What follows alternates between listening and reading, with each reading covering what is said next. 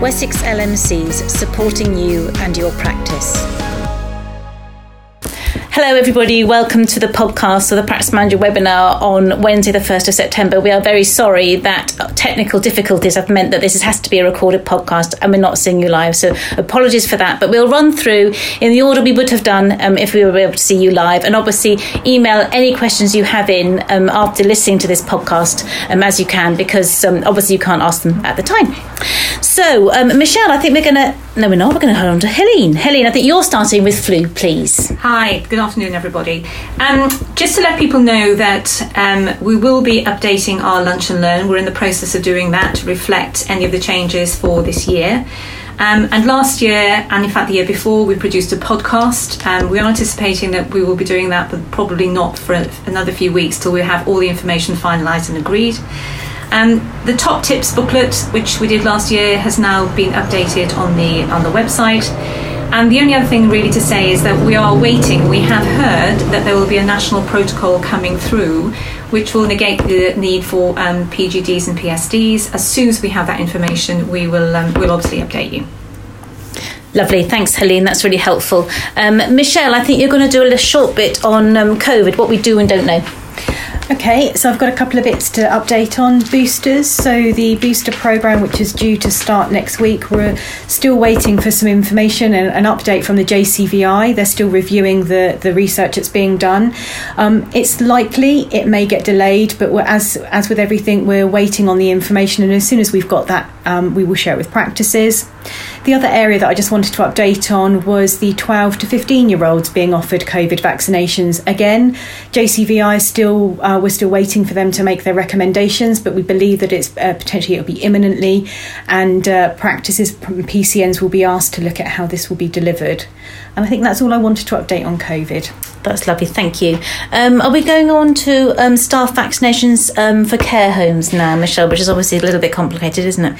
Yeah, and we thought we'd uh, we'd start the discussion on this, um, and this is something that is going to uh, over the next uh, few weeks and months, I'm sure, will be affecting practices. So, just in case uh, practices aren't aware, NHS England in their bulletin last week made uh, sent some information and stating that from the 11th of November this year, anybody entering a care home will need to make sure that they are double vaccinated or that whether they are exempt and that there be medical evidence to provide that.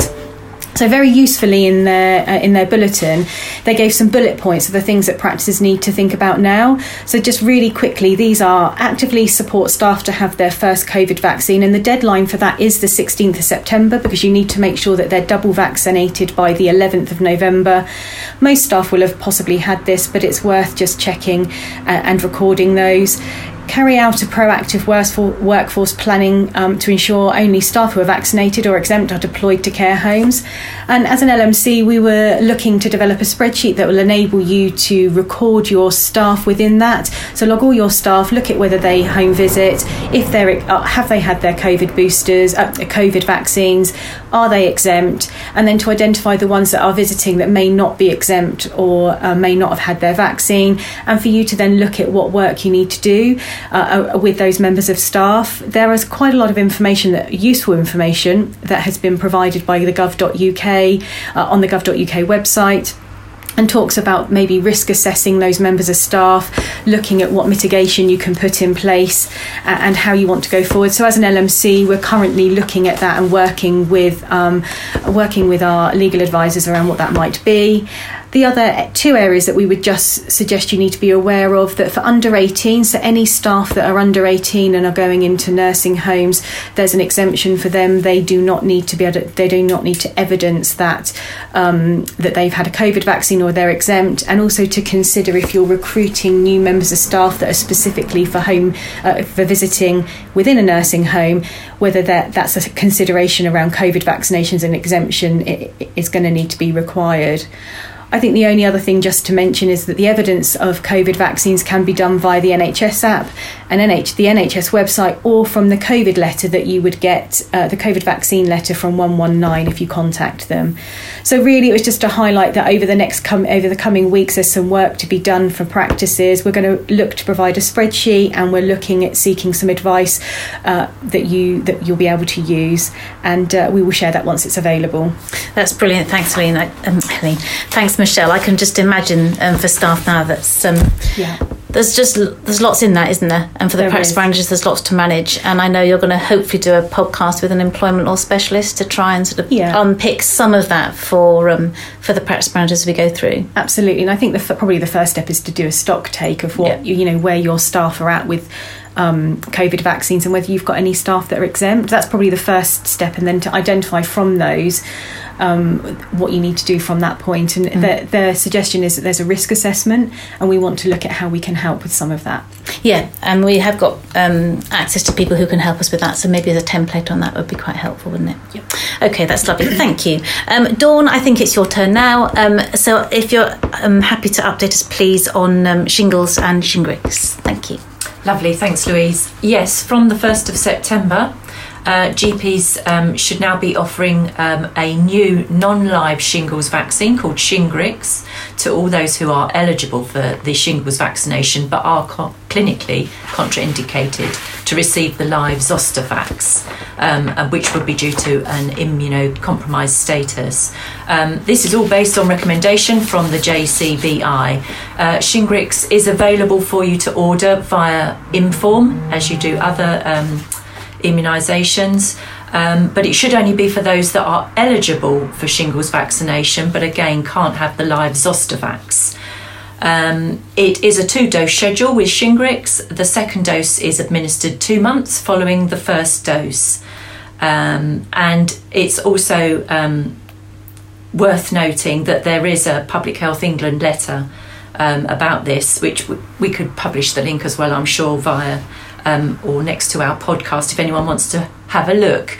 Um, added to this on the gov.uk website, the Green Book uh, chapter on shingles, which is 28A. This has been extensively revised and includes some details about Shingrix. So we would recommend that. Um, you make all staff aware of this that would be involved in the programme, particularly obviously your nurses. Um, they might want to have a look at the whole of chapter 28A um, because there's obviously a little bit more in there than just a detail of Shingrix if it is an, an extensive revision, as they put it.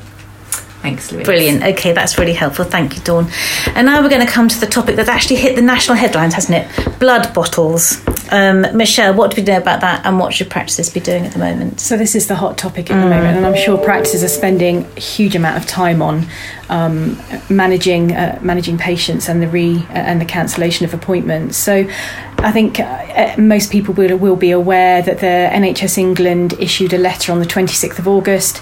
Um, there was obviously communication prior to that, but the most recent one has been the 26th of August, and they're asking practices and so primary care and community to halt testing until the 17th of September for except for clinically urgent testing and they've included in that the bloods that are required to facilitate two week wait referrals, bloods that are extremely overdue and or essential for safe prescribing of medication or monitoring of a condition, bloods that are taken could avoid a hospital admission or prevent an onward referral, and those with suspected sepsis or conditions with a risk of death or disability. So those are the areas that they're asking practices to prioritise as, a, as an LMC, clearly we're concerned by the implications of this, and uh, we are writing and in contact with all CCGs and local authorities seeking assurance in the following areas. I think the key bit is the messaging to patients so that everybody's crystal clear this is a national issue, not a local issue, and that actually to try and reduce the contacts uh, that p- patients will no- inevitably um, contact practices as they're concerned